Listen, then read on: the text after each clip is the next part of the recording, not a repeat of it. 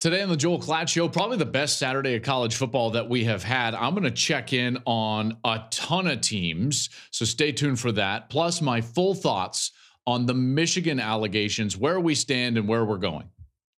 College football has never been better. Interest has never been higher. I believe that we are at the dawn of the golden age of college football. It was an epic day of college football. It was one of those days where you fall in love with the sport all over again.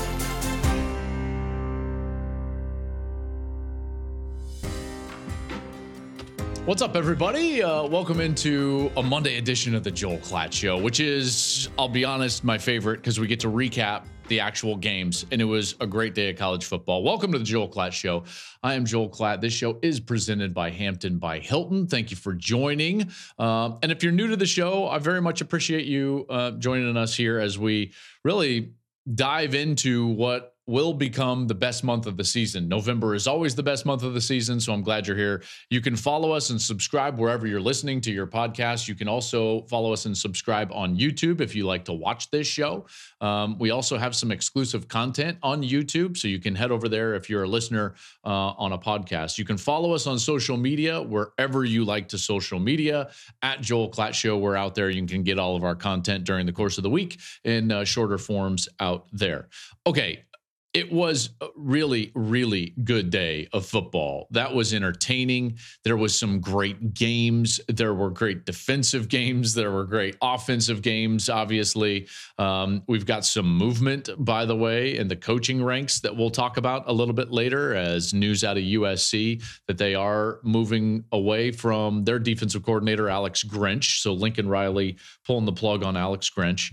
But I wanted to touch base on a lot of the teams because there were so many good games and some separation as well in terms of how teams looked, the way that they played, um, and and so on and so forth. So that's why I wanted to check in today and and check in on so many teams. So let's do a weekend check-in, shall we? Weekend check-in is sponsored by Hampton by Hilton. Hilton for the stay.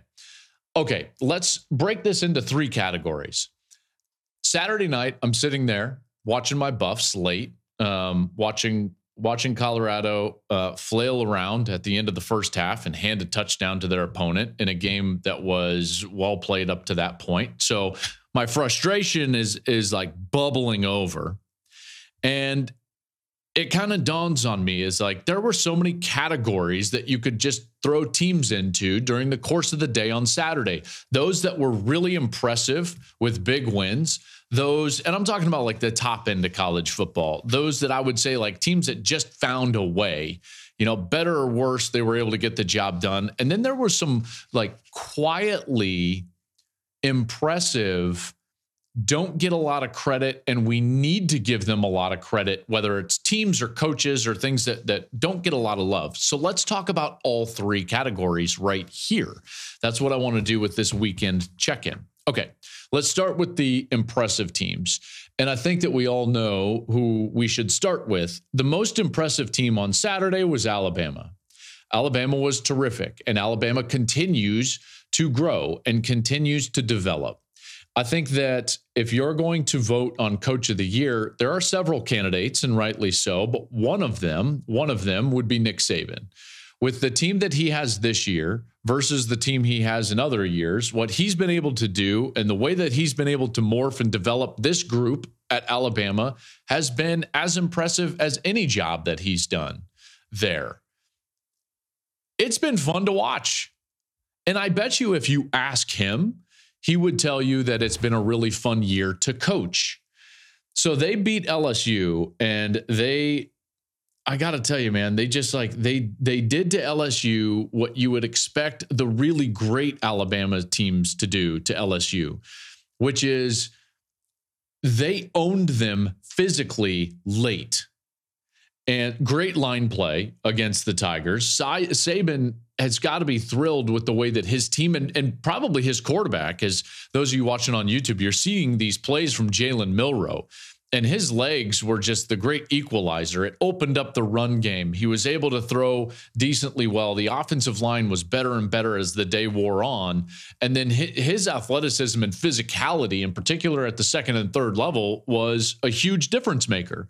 Then the defense started to show up. They were physical. They got turnovers.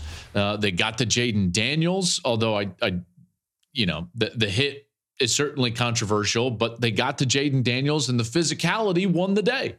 It won the day. The bottom line for me is that Saban finds a way. This is what I love about this Crimson Tide team is that they find a way. Is this what we have come to expect over the last 4 to 5 years? No. No, it's not. This is not the same blueprint. This is a totally different blueprint. And yet he finds a way. It doesn't matter how many times he's had to change his, his staff or change offensive coordinator or defensive coordinator. He finds a way. It doesn't matter how many times he's changed the style of play on the field or style of players that he uses at namely the quarterback position since he first got to Alabama. And yet, what does he do? He finds a way. He finds a way to win. This is what I love about Nick Saban. This is what we all should love and appreciate about Nick Saban. This is what makes him the greatest coach in the history of our sport. It's not that he wins a lot, it's that he finds a way to win a lot, regardless of style.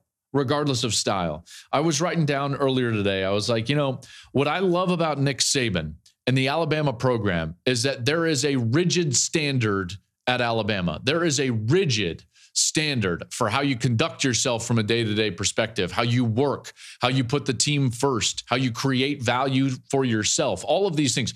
A rigid, rigid standard. And it's been fun to talk to Mark Ingram about this, by the way, as he's worked with us now on Big Noon Kickoff. And yet, and yet, as rigid as the standard is set by the, the, the head coach, Nick Saban, he's also incredibly pliable as far as the style of football being played to win. I love it. I love it because a lot of times it's opposite everywhere else. There are so many coaches and programs where it is opposite and and the style is rigid and the scheme is rigid and yet they will bend, they will become pliable as it beca- as it relates to standards from their players and this is why this is why I think he's so great, and this is why watching this team has been really fun. It's been really fun for for all of us, not LSU fans, on Saturday. But that was a really great game, and then obviously, you know, Alabama just kind of chugs away. All right, some other teams, and I'll go a little faster through these impressive teams. Michigan, Michigan was really impressive. Say what you want about Michigan, and I know that you all are but they did exactly to Purdue what they do to everybody. This was a carbon copy of every game I've watched over the last couple of years. It was a game that was never in doubt. It was a game that was thoroughly dominated by Michigan, in particular at the line of scrimmage. It was a game that, as it goes on, Michigan becomes more and more dominant. And then you look up, and it's basically 41 to 6, and they're going to win the game and then produce scores in the last 18 seconds you know, it was it was 17 nothing, you know, basically like 10, 11 minutes into the game. Never it was never in doubt. This is the most dominant and most consistent team of the, of the year. They've won every game by what is it, 24 points. You know, Purdue's points, they got a field goal after a muffed punt. They got a field goal after a Michigan failed fourth and one on their own 34. And then they got a touchdown with under 20 seconds to go so so again, like say what you want about this team, but man, they're still really good. They were impressive, even if you're playing Purdue. Oregon was impressive. And I get it. You're just playing Cal. Bo Nix has six total TDs. Now they've had two emphatic wins over the last couple of weeks. And it's pretty clear to me that this team has they have what it takes, I think is the way that I would put it. They have what it takes from a player's perspective, a quarterback perspective, and a coaching perspective. I'm a I'm a big fan of Dan Lanning. The the more that I'm I am around him, I've covered two of his games now. I hope I get to cover another one. It, won't be this year, but uh, another one sometime soon, and and we will since they're moving to the Big Ten. So I'm excited about that. Um, I love his approach. He's a really confident guy, which I which I really like, and that bleeds over to his players. His players play with an enthusiasm, an urgency. It's it's all just really fun to be around, to be quite honest with you. And that is a team that I think is absolutely for real. Oregon, it won't shock me at all if Oregon wins the Pac 12. It won't shock me at all if Oregon wins the national championship.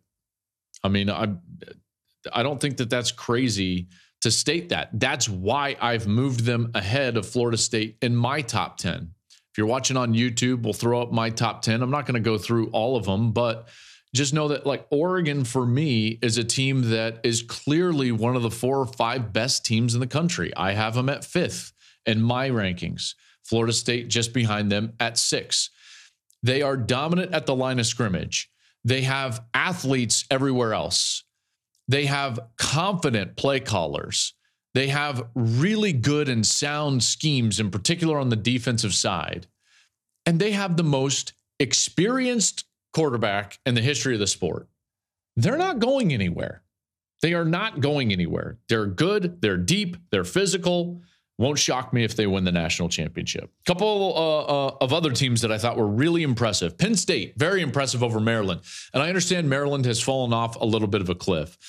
But the defense had six sacks. They they had 12 tackles for loss against Maryland. And then on the offensive side, they broke out of this this this lull, if you want to call it that, this you know sluggish play that they've been having ever since that Ohio State game. They were really bad against Ohio State, weren't much better against Indiana till the last drive when Allar kind of throws a, a, a big touchdown pass, and then Allar came alive against Maryland. They started to get outside of their box they have to play a game that is that is a little bit more explosive if they want to beat Michigan this week. Gus and Jenny and I will be there. I can't wait for that game. I'm so glad to see them play this way against Maryland. And granted, I know it's against Maryland, but let's face it, we needed to see this. We needed to see that this was in their bag. Right? It's like a golf analogy. Let's just make a golf analogy. You you got to see the high draw before you are confident that that you can hit it on the course. Okay, well, they're going to need all of the shots in the bag to beat Michigan. Thankfully, we saw that against Maryland. Now we've actually seen Allar go out there, four touchdown passes. He threw six passes of 20 plus yards down the field. Uh, you know, he only completed one, which was a touchdown, but they're attempting them. You know, a couple of nice fade routes. Uh, Cephus is, is a guy that transferred in and he needed to be a bigger part of their passing game, and he was against Maryland. So all of those things are really quality. And, and for those reasons, I'm excited for Penn State now this week against Michigan because they at least have shown the ability to be explosive because they're going to be they're going to need to be explosive. You cannot just go out there and say like, yeah, we're going to just run our normal offense and be able to win this game. Nope Nope, nope, nope, nope, nope, nope, nope. Won't happen. So that impressive win over Maryland is something that I, I thought was really good. The last, the last one I was going to say is is Oklahoma State, and Oklahoma State for me, like, are they going to win the national championship? No, they might win the Big Twelve championship though, and gosh, Mike Gundy is just a a freaking good coach, man. You know, I don't know why no one wants to give this guy more credit than than what he gets, but and I hear the narrative out there. Who cares? They lost to South Alabama. That's the point. That's the point. This guy has a team that has a ridiculously low floor. South Alabama hammered Oklahoma State. And yet he took that and he and he goes back and and he and his coaching staff start to look and they're like, well, what do we have? We got to figure something out. Let's figure it out. They didn't just say our players stink. Let's move on and let's you know get new ones and and ride off into the sunset until next year. He said to himself, let's find a way. Very Nick Saban esque, by the way, because we've seen Mike Gundy now win over cycles of, of assistant coaching staffs, and we've seen him win over cycles of, of systems and styles of play. I, I love the fact that Mike Gundy all of a sudden is like, you know what? Well, we've got this really good running back, Ollie Gordon. Let's start featuring him. Let's become a really hard nosed run oriented team. Great. He got 33 carries in the game, six straight game over 100 yards. Ollie Gordon's one of the top running backs now in the country as far as production goes. And they have found an identity. So not only did he find, locate and find an identity, but then developed into that identity to get them to a point where they're probably going to go back to the Big 12 championship game. So now them in Texas, after everything that happened in the Big 12, five teams were four and one going into Saturday. Now, four of those teams were playing each other: Kansas State and Texas. Texas wins that ball game. Oklahoma, Oklahoma State. Cowboys win that ball game. And then the last one was Iowa State, and they were hosting Kansas. I get it; they got jobbed on that, like they about stepping out of bounds. If you haven't seen that online, just just Google it. Iowa State got hosed a little bit on an official's call, but they got beat by Kansas. And so now three of the five teams that were four and one ended up losing. Now there's two left. There's two teams left with only one loss. Two teams control their own destiny to go to the Big 12 championship game. One of them is Oklahoma State. Like, come on. They lost to South Alabama, I think it was 33 to 7. Mike Gundy is a freaking ball coach, and I am here for it. I love it, man. I love it. I love these guys that find a way. Nick Saban finding a way. Now he's doing it at the top end and he's won national championships. But just because Mike Gundy hasn't won national championships doesn't make him a lesser coach. I love Mike Gundy. I love that he stayed at Oklahoma State. He toyed around a couple of times with going to Tennessee, and then he's just like, you know what? I'm good. Very similar to Kyle Whittingham. Toyed around a couple of different times at other places, but you know what? I'm good at Utah. Kirk Ferentz has done that at Iowa. Bill Snyder did that at Kansas State. This is my hope for guys like Chris Klieman at Kansas State, Lance Leipold at Kansas. Find a, a, a place where you can be you and you can win and you can win a lot. And that's what Mike Gundy has done. I, re- I really like Mike. I don't think a lot of people do, and that's why he doesn't get a lot of credit. But Mike Gundy is a is a hell of a football coach. He became the third coach to win 100 conference games in the Big 12. That means that he joins Bob Stoops and Bill Snyder. Exactly, exactly. Now five straight wins, tied with Texas, five and one atop the Big 12 standings. Good for you, Oklahoma State. That was a really great win, and by the way, an emotional one in the last Bedlam. Uh, Bedlam. I don't know if I even pronounced that right. I might have just mumbled that. Felt like I mumbled it. So in the last Bedlam, there we go. Um, quick drink here. Okay, so let's move on to let's call it Find a Way November. In our sport, we don't get to just go to Germany and lose like the Dolphins did on Sunday. We don't get to go to Denver like Kansas City did the week prior and lose to the Broncos. We don't get to shrug off losses in our sport. It's one of the things that makes this sport so great. It's one of the things that we all fear for a 12 team playoff. And we hope we can retain by incentivizing the top end of that playoff with things like four buys. I say that just so that any of you that are making the playoff that listen to this, because I know you listen to a lot of things, like don't grow past 12. And if you think about it, just call me. Um, find a way November. In this sport, you got to find a way if you're going to reach your goals at the top end of the sport, you've got to find a way. When you're not at your best, find a way. When you're on the road, find a way. In a tough game at home, find a way. Lose a big lead, find a way. So, who are the teams that did that on Saturday? Well, Georgia was one of them. Georgia was one of them. Did Georgia play their best game? No, no. And Missouri played decently well. And guess what? Georgia found a way. And We look up constantly now. This is not the same Georgia team of the last couple of years. But that's not fair to this Georgia team. That's not fair to this Georgia team. They're not going to reach that standard. They may win a national championship. So I'm not saying that they won't, but that team was historically great, in particular two years ago on defense. This is not the same team. I really like the way Carson Beck is is playing, but this is still a really really difficult team to beat. This is 26 straight wins. They trailed for the third time this year in the second half, and yet, what did they do? Won the game. So you tell me who can beat Georgia because it's not a lot of teams. They're taking everybody's best shot and they're still standing and they're still undefeated and they're still Georgia and they're still two time defending national champions. And now they've won 26 straight games. Their only loss two years ago was in the SEC championship game to a really good Alabama team led by Bryce Young. And then they win, wound up winning the national championship. They haven't lost since that SEC championship game to Bryce Young. Like That's 26 straight games. So who's beating them? It's still difficult to beat this team because they find a way. They believe that they will win, and they do. Next team was Ohio State. The defense has yet to allow more than 17 points in a game. This defense is their calling card. This is now a defensive oriented team, not an offensive oriented team, even though the offense played a lot better in the second half. And they did.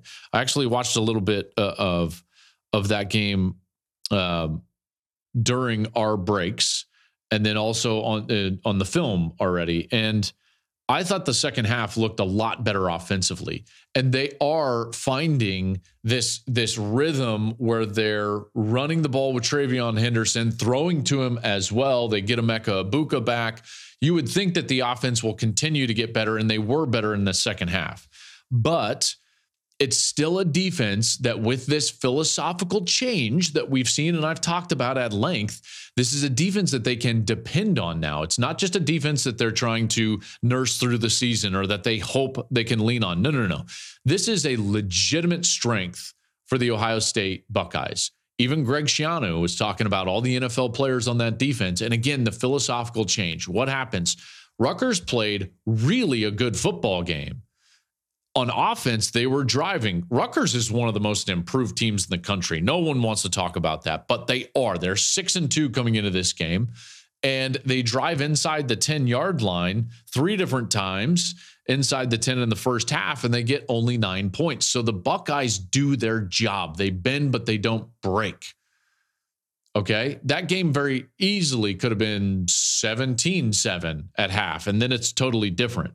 Then all of a sudden, you come back out in the second half, Rutgers driving early in the second half, boom, pick six. Again, it's a defense you can depend on if you're the Buckeyes. Then you've got to hope that McCord continues to develop and that the offense can continue to become more explosive and become more dominant and become more reliable. Because the more that that happens, then you've got something. This is more the blueprint that I would believe in to go up to Ann Arbor. I'm going to tell you that right now. TreVeyon is back. He's got 200 scrimmage yards in back to back games. Marvin only four catches, but two of those were in the end zone. My only worry right now is that Kyle McCord needs to continue to get better. That's my only worry for them is that McCord seems to be the one that is lagging, the one that they need to br- they need to bring him along as fast as possible because they've got the talent on offense, but now they need the quarterback, the trigger man that can make it all go. Uh, three other teams that found a way. Florida State found a way, only led 10 7 at half against Pitt. Remember, that's a Pitt team that the week prior lost 58 7 in Notre Dame. But Florida State was able to clinch a spot in the ACC championship game. So they're ticking off these wins, and good for them. I get it. They didn't have a lot of their players. Wilson wasn't playing, Coleman wasn't playing. So you weren't going to expect them to go out there and be at their best, but still a 10 7 game at half to Pitt, eh, don't love that. Remember that Pat that Pitt team is in a tumultuous time. Their players, you know, on social media talking about the coach and what he's saying in press conferences. They just lost 58 to 7 to Notre Dame. Not a great look. I still I'm just still cautious with Florida State. They have not they have not shown the level of, of dominance outside of the second half against LSU in the first game of the year, you know, I just they they don't show the flashes like everybody else at the top of the sport, but they're still here and they're finding a way, and more power to them. And like I said, clinched a game uh, a spot in that ACC championship game. Their their their lack of dominance on a week to week basis is is the worry for Florida State. Texas, I was there for this one against Kansas State. Man, it looked like they were going to run away from Kansas State. They were clearly the better team. They were dom- dominant at the line of scrimmage, both running the football early and stopping the run. Those defensive tackles, by the way, Sweat and Murphy, whew, they can play. That front seven is very good. I know exactly why they were able to go to Tuscaloosa and beat Alabama because they are really good up front. But without their starting quarterback, that was a struggle. Because as soon as Maalik Murphy started to struggle, Kansas State became very opportunistic. 17 nothing with a minute to go in the second quarter. And then all of a sudden, Kansas State scores. And then all of a sudden, they have a chance for a field goal. And then the second half was all Wildcats, all Wildcats. Maalik Murphy really struggled after the first quarter. He went 12 of 26 for 96 yards and two interceptions. So Texas needs Quinn Ewers back fast, but they found a way. They found a way. Even if I, I don't agree with Chris Klieman on going for that fourth down at the end of the game, I just don't. They were the better team in the second half. They were certainly the better team uh, in overtime. They were certainly the better team late in the fourth quarter. The more that that game was was going to continue, the more that they were going to have a chance to win the game. I thought he should have kicked the field goal. And I don't buy this whole like, well, they had struggled kicking field goals. One was an errant snap, and the other one he just like hooked it. But the kick prior to the one he should have had on on uh, about the four yard line in overtime was a 45 yard field goal that he hit right through the upright. So I don't buy this whole the kicking game was struggling. He should have kicked the field goal. If that goes into a second overtime or a third overtime, Kansas State was the better team at that point because of the struggles of Maalik Murphy. Wouldn't have been the case if Ewers was on the field. And it's not like they were dominating stretches against Texas as much as they were taking advantage of the opportunities given, namely by Murphy and, and a couple of those turnovers. So, two worries for Texas. The first worry is how fast can Quinn Ewers get back into the lineup? That's number one. Number two, they weren't great stopping the pass when they knew that all Kansas State could do was throw the ball. So the secondary for Texas, maybe a little bit of a worry. Last team that found a way on a on a find a way November Saturday was Washington. Now they're going to get more credit than what I'm giving them from a lot of people, but there's a giant worry with Washington. You see, I just saw Utah get into a shootout with USC, and we all thought, like, oh man, that means Utah is so good. And then Oregon beat the doors off of the Utes the very next week. This Washington team, I get it. They've already beat Oregon. I get it. But man, I just don't think they can do it again unless they find more balance. And balance meaning like You've got to get stops. The, the defense has got to play better than what they played. I, I don't think it's egregious to give up 40 points to Caleb Williams in that USC team. And, and I get it. You were going to get the kitchen sink from Lincoln Riley. But man, you know, they gave up 33 points to Stanford last week. They've allowed 30 in four of their last six. So the worry for me is is defense. That's why it's just a find away. It's not impressive for me because it was a find away. They had to go drop 52 on USC because they allowed 42. Penix was great. Penix was great. I loved Penix. The run game was amazing. Dillon Johnson, are you kidding me? Almost single handedly gets Alex Grinch fired but that defense is is a little bit of a worry. That's why they're just a, a find a way team for me. Um, and now some some quickly some teams that really deserve a lot of credit. All right, so here are teams that maybe we haven't talked a ton about, but those were impressive wins and wins that maybe are going to fly under the radar because let's face it, these teams aren't being talked about as national championship contenders. Louisville totally dominated Virginia Tech. And this was a take control of the ACC second spot game. Remember, Virginia Tech was third in the standings, Louisville was second in the standings. They were going to face off. The winner was going to have a clear inside track to play what is now a clinched Florida State team. And they win 34 to 3. So Louisville doing a great job. They take control of that second place in the ACC. They've outscored their last uh, two opponents, by the way, 57 to 3. That was Duke and Virginia Tech. So not the the low lifes of, of the ACC, but the teams that had played well at, at points during the course of this year. So they're sitting at one loss right now and could easily, easily get to 11 and 1, face uh, Florida State in the ACC championship game.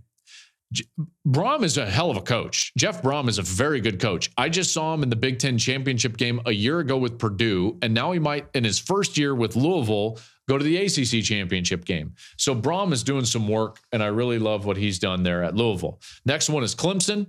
They get a huge win over Notre Dame, played without running back Will Shipley. Dabo after the game, it's just typical Dabo, right? They're four and four. Then now they're five and four. And he's like, if Clemson was a stock, you better buy.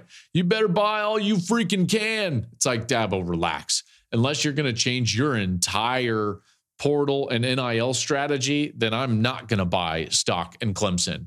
But if you're telling me you are going to change your strategy in those two key roster building areas, then yes, Clemson has proven and you've proven that you can play and win at the top of the sport. But you will not do that unless you modernize the way you build your roster. So, little aside on Clemson. Utah bounce back win after getting blown out against Oregon at home. Then all of a sudden, Arizona State rolls in and Utah wins 55 to 3. How about that? Guess who can coach? Kyle Whittingham. Hell of a coach. Ran for over 350 yards against Arizona State. Bryson Barnes threw four touchdowns. Now they play at Washington next week. Just watch out. Like, just watch out. I, I get it. Like, they're not top end, someone that's going to really scare me. And should Washington win? Yes, probably. But you still have got to handle Utah. And that's the back to back Pac 12 champion. And then the last one that we've got to give credit to that nobody's talking about, but they have just gotten better and better and better and better. Arizona. Arizona is a really good football team. And now they've won three straight. They've got a win over Oregon State and UCLA in back to back weeks. They're bowl eligible for the first time since 2017. They're six and three on the year. And two of those losses were by seven to Washington and by two to USC in overtime. They had they had USC dead to rights, and Caleb kind of saved them in that game. So, like, Jedd Fisch is doing a hell of a job at Arizona. That program was like dead on arrival when he got there and he has resuscitated them to the point where they're pretty good. They're pretty good, and they're going to win a couple of more games here down the stretch. Noah Fifita, he's been great, by the way. Jayden de Laura went out, uh, he went down, and Fifita has kept the job for the majority of the year. It's a big check in. Got to a lot of teams. Must be November, which is my favorite time of year. It's football season, it's November. And as you know it, I take this very seriously. So when I'm traveling on the road to watch my favorite teams, I can't risk calling the wrong play with where I stay. Wherever I go, I know that I can count on Hampton by Hilton. I can depend on their comfortable rooms and their warm and friendly service. Their free hot breakfast, by the way, total game changer. You know it. I love their coffee, love their waffles. So whether you're cheering on your team from the stands or never leaving the tailgate, Hampton by Hilton, they're always going to give you that win. Okay, uh, some news to catch up on. Alex Grinch out at USC. USC fans, and I know a lot of them. I live uh, around a lot of these people. They are thrilled about this. I'll just say this: I've known Alex for a long time. Alex is a is a good man, and I just I hate I hate it when people lose their job. This is a sport that we all love. And yet there are real things like livelihoods and families, and that's all on the line. And so I feel bad for Alex, but this had to be done. I think he even knows it. And I think he knows it because I know him better. I know him well enough. I've covered him enough times to know the body language on the sideline. And Saturday night, when when you saw the body language, when he put his his hands on his knees and his head just slumped down late in that game, I could tell that in his mind, he was like, this is not good enough. And to a certain degree, this is what you have to know is that there is a lot of honor among coaching staffs, and in particular on the good ones internally. There is some honor. And so Alex probably understood at that point, like, this needs to change. And if I'm the one that that has to go, then I'm the one that has to go.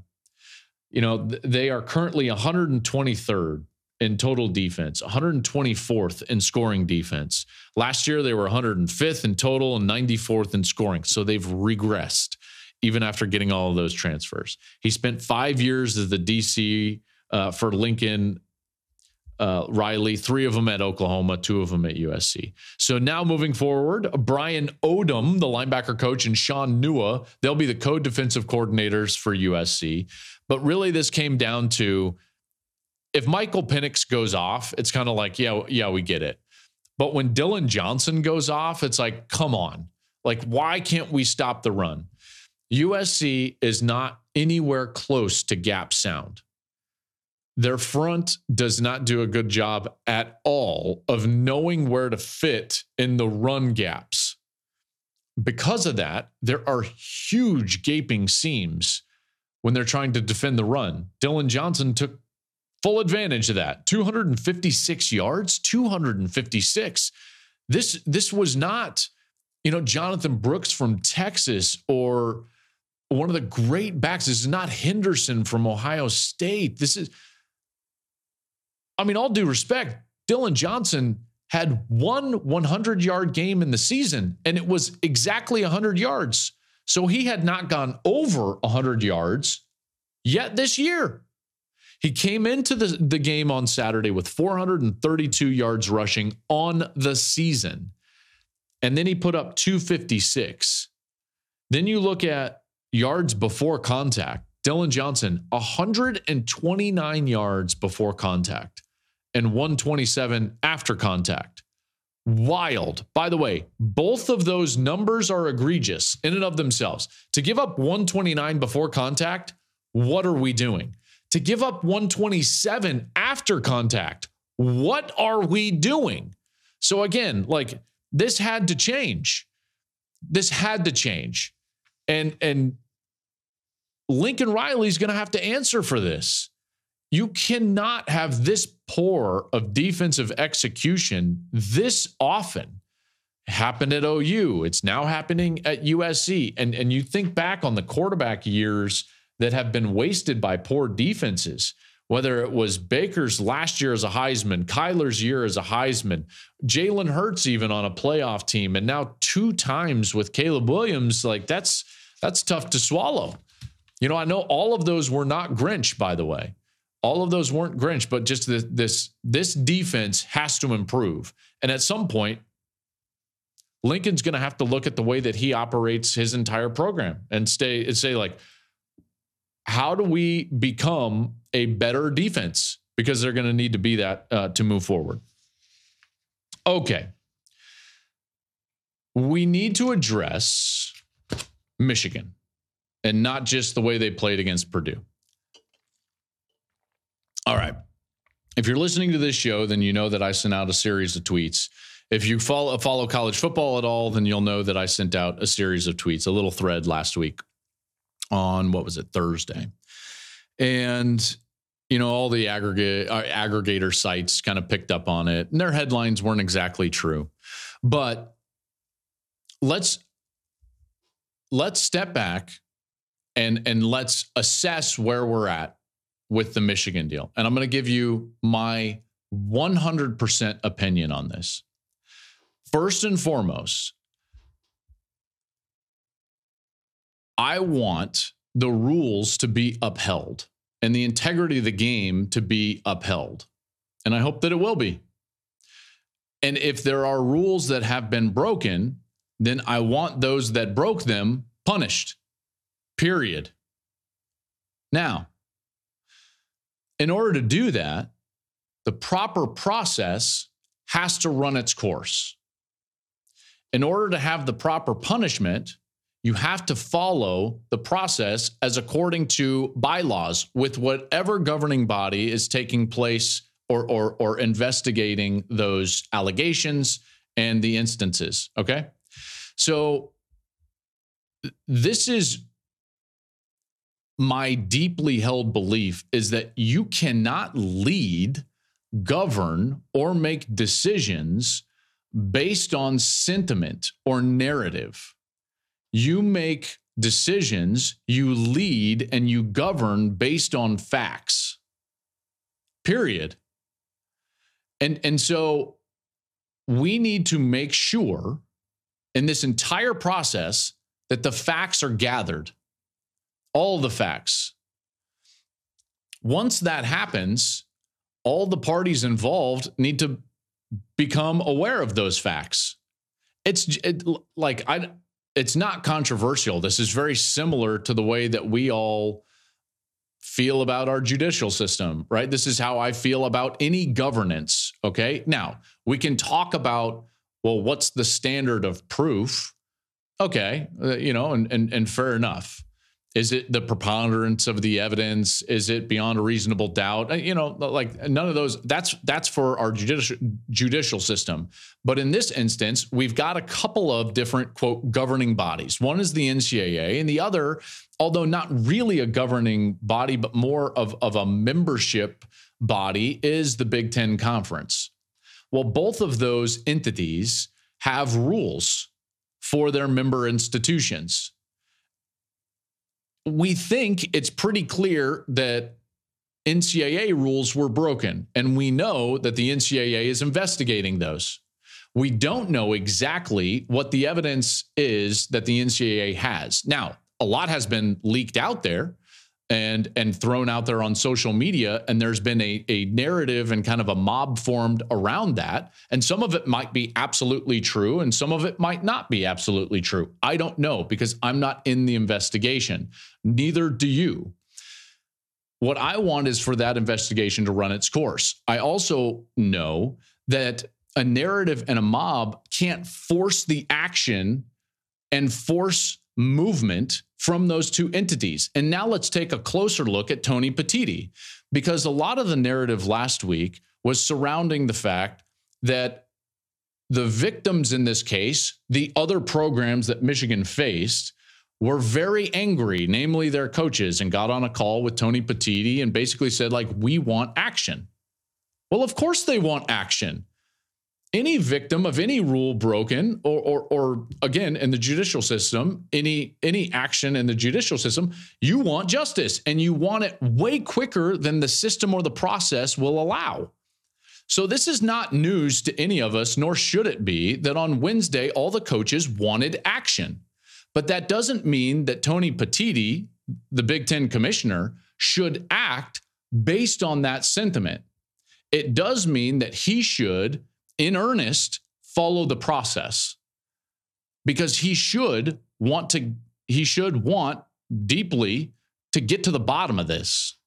We all want him to get to the bottom of this. Again, I'm all for whoever broke the rules to be punished.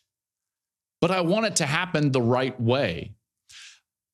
And and and that's where we're at now with the president of, of Michigan, Santa Ono, basically writing an email to Tony Petitti saying a lot of things that I'm saying right here. And they met on Friday. I don't know what that meeting um, uh, or the contents of that meeting were. I don't know what the substance of that meeting was. We may find out soon. I'm not here telling you that this should drag out past the season or should happen on Monday or Tuesday or Wednesday. What I am saying is like, whatever the process is, it has to run its course. There are clearly rules within the Big Ten that would put all of this in a really precarious spot. Because if Tony Petitti acts too soon on evidence that has not been presented to Michigan or that Michigan believes is, is not correct, then all of a sudden we're going to be involved in litigation. And that's not really what Tony Petitti wants. That's not what the Big Ten wants. Michigan would have recourse if the process is not followed. None of us want that. So, this sentiment that Tony, Petit, Tony Petitti or the Big Ten has to do anything is not true. I understand a lot of people want them to, quote, act right now. There's nothing to act on there is action within process. I think that's a, that's a, a, a very important part of this. And that's what Santa Ono is going to expect. And that's what all of the rest of the Big Ten should expect. And the fact of the matter is, is that narrative and, and sentiment cannot force the hand of Tony Petitti. It, it, it just can't. And the last thing that I would say is and this is this is part and parcel more so to our culture. And i heard it said actually in in my church in a sermon um, this weekend. And i immediately thought of this case.